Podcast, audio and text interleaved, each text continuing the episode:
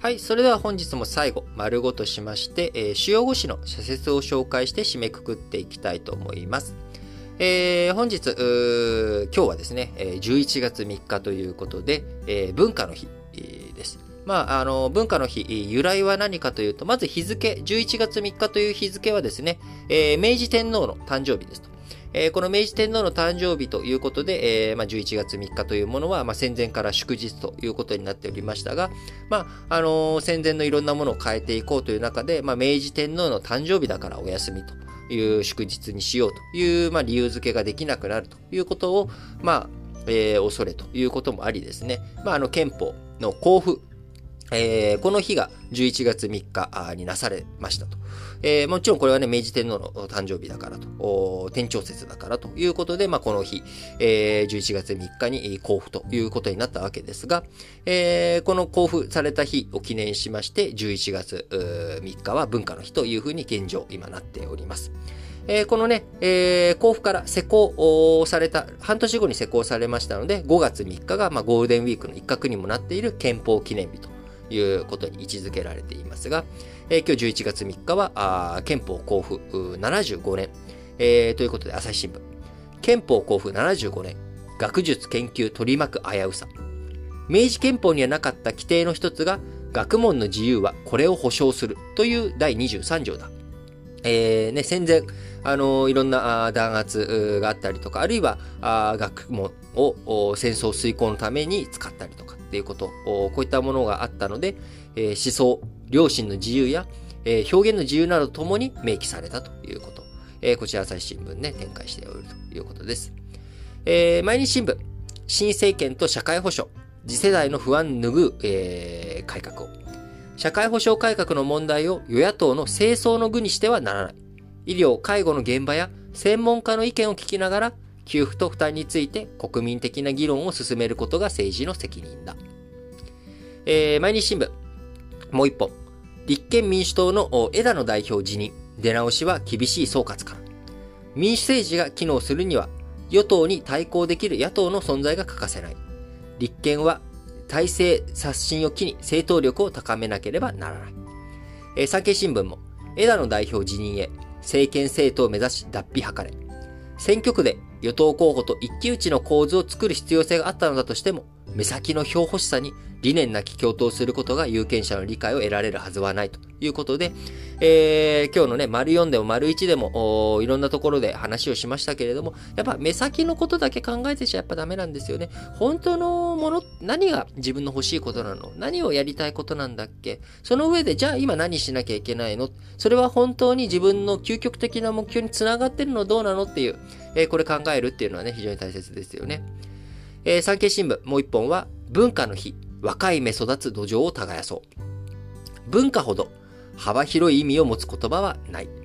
えー、料理とかね、えー、そういったものを文化あ、食文化という言葉もありますし、えー、もちろん芸術、まあ、食事も、料理も芸術の一つですけれども、あの例えば絵画とかっていう芸術、これも文化だし、あるいはもみじ狩りっていう言葉、えそういった言葉もね、文化ですし、えなので、えー、大きく捉えれば、人間がその長い営みの中で生み出してきたものと定義できるだろうか。人を人たらしめる本質的な要素と言ってもいいかもしれないと。いう、まあ、こんなね、文化の日、しっかりとですね、いろんなことを考えていけたらなという産経新聞、社説ですけれども、あのー、今日ね、えー、文化の日ということで、えー、文化報奨とかね、秋の叙勲、えー、行われているわけですけれども、あのー、杉山光一さん、あの、ドラクエの音楽とかで有名な方あですけど、この前亡くなられて、えー、週 10C、えー、っていう、あの、異界をもらったんですね。えー、で、これに対して、えー、ツイッターとかでですね、あの、ちょっとひろゆき風に言えば、ツイッターとかでですね、あのー、そんな、死んだ後にもらってどうすんだと、生きてる時に渡せみたいな声をかけてる方いらっしゃるんですけれども、これね、あの、叙勲とか、あの、の、報奨って言われる、えこちらはね、生前に、えー、渡すものなんですね。これ生前の活動で、え、生きててあ、あの、よくあなたは頑張りましたっていうので叙勲するっていうのが、えー、それなんですけれども、あの、異界って、その、小1位とか、あの、10、3位とかね、13位とか、えー、14位、えー、あの、14位とか、こういった異界って人のランク付けみたいなところにもなっちゃうので、生きてる間には渡さないって決まってるんですよ、これ。死んだ後に追贈する。え死後に渡すものになってるので、生きてる間に渡さなきゃ意味ないよっていうのは、これ、あのー、ちょっと違ってですね、これ死んだ後にお渡しするものなんです。なので、えー、例えば、あのー、11位とか、あ、確か、あれ？吉田茂が11位とかだったっけな？ちょっと、記憶、ごめんなさい、曖昧なんですけれども、あのー、これ死んだ後にみんな、その政治家の人とかももらうわけです。で、もらって、えー、こう、ランク付けされるというか、あなたの生前の功績っていうのはこうだよねっていうふうになので、あの、秋の叙勲っていうもの、まあ、今回も、あの、叙勲いろんな方々されてるんですけど、確か杉山浩一さんもね、叙勲されてたと思います。で、さらに、今回、えー、お亡くなりになられたので、えー、プラスで異界をお渡ししたということになるので、あのー、まあ、こちらね、あの、なかなか、秋の叙勲とか、皆さん、まあ、リスナー聞かれてる方でも、そんなに周りに叙勲受けたことあるよっていう人もね、いらっしゃる、なかなかいないと思いますし、僕もね、あの、叙勲された知り合いってのは、いないですし、まあ、もともと勤めてた会社のね、えー、元会長とかが、あの叙勲されたりとかっていうのはあったりしましたけれども、全然知り合いでもなんでもないですし、あの、僕自身が叙勲される、こともですね、まああんまり想像もできないので、こう、まああんまり身身にね、あの、まあ異界も授けられることも多分ないでしょうから、あのね、普通なかなか知らない話なんですけれども、あの、叙勲とその異界について、えー、そういった違いがあるんだよっていうことを、こちらね、えー、せっかくなので、えもののネタとしてね、覚えておいたら面白いんじゃないかなということで、ちょっとご紹介しました。はい。えー、読売新聞、京王線死傷放火。乗客の避難手順を再点検せよ。防犯カメラや人工知能を活用し、不審な行動をいち早く検知するシステムの開発も進んでいる。こうした犯罪を完全に防ぐのは難しいが、鉄道各社は相次ぐ事件の教訓を対策にどう生かすか知恵を絞らねばならない。えー、読売新聞もう一本は枝野代表辞任へ政策軽視の共闘が惨敗招いた。新代表は来年の参院選に向け、他党との選挙協力のあり方について見直しを迫られる。本気で政権交代を目指すなら、批判票頼みでなく、自ら建設的な政策を掲げ、地方組織の強化を通じて、支持基盤を着実に広げる必要がある。えー、最後、日経新聞。えー、鉄道車内の安全確保を急げ。走行中の鉄道車内は密室となるため、不特定多数を狙った無差別襲撃やテロの標的になるリスクが高い。1995年の地下鉄サリン事件のほか、新幹線でも焼身自殺や殺傷事件が起きているということで、まあ、走ってる最中はね、密室になるということで、よくあの、コナン君とか、あの、探偵ものとかね、えー、そういった推理漫画とか推理小説の中でも、まあ、オリエント、オリエント急行殺人事件とかですね。やっぱ鉄道、この中、走ってる最中っていうのは密室になる。その密室の中から、あどういうふうに、こう、ね、あのー、狂気が入ってきて、あるいは死体が消失してしまった。どうやって死体がなくなったのだろうみたいな。密室だったはずなのにと。え、どういうふうに事件があるのか。さらにその密室の中で個室があってたりとかね、えー、いろんな組み合わせあるわけですけれども、改めて、えー、やっぱり、鉄道車内って走ってる最中密室なんだなと、ここからどういうふうに脱出するんだ、えー、あるいはどういうふうに避難させるんだっていうことをしっかりといろいろと考えていく。あのー、地下鉄なんかとかだとですね、非常口、あの、前の、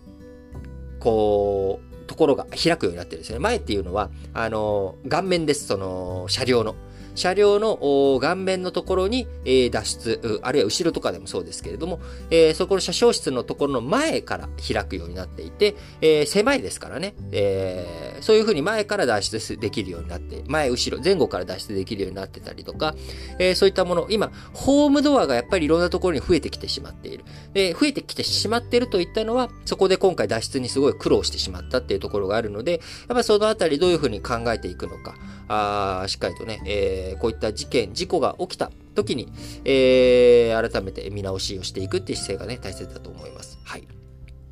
えー、日経新聞最後。金融機関は中国リスクの念入りな点検をということで、今、あのー、金融機関あ、いろんなね、金融サービス、中国の中に、どんどん進出をしていっています。背景としては、あデカップリングが進んでいて、えー、資本市場、アメリカ、ニューヨークとかのね、先進国の市,、えー、市場から中国が追い出されていく。えー、で、その中で中国が資金調達のために、中国本土での株式市場、え、市場を、えー、拡充していこう。そういった動きがある。え、その動きに対して、まあ、ビジネスチャンスを捉えている、見つけている、まあ、欧米含めた、え、日本も含めた野村証券とかですね、え、そういったことも含めた、あ先進国があ中国、先進国の金融機関が中国に進出を進めていると。まあ、そういったことを背景にですね、日経新聞、え、金融機関は中国リスクの念入りな点検をということで、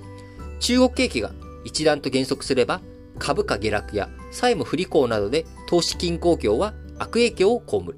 巨額損失が突然発生するようなことになれば、世界の金融システムは大きくで動揺するということで、金融機関しっかりとですね、リスク、念入りに点検をして、えー、進んでい、えー、ってほしいし、中国初の、えー、中国から発信される、中国から出発してしまう、えー、金融リスク、そういったことがね、えー、限られるように、えー、なっていってほしいなと強く思いますね。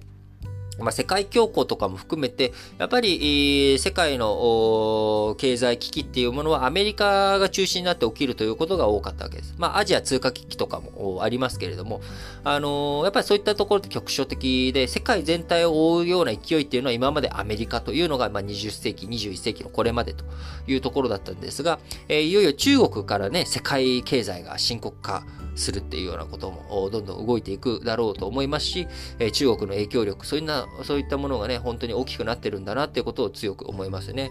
え日本のね、バブル景気崩壊っていうものはですね、日本にしか悪影響を与えなかったわけですから、まあそういったことを考えると、まあ他にも当然影響あるんですけど、あの、中国、やっぱり如実にでっかくなってきてるなというところ、まあ、そことどう対峙していくのかということを、やっぱりお隣のね、国としてある日本、えー、しっかりと向き合っていかなければいけないなと思っております。はい。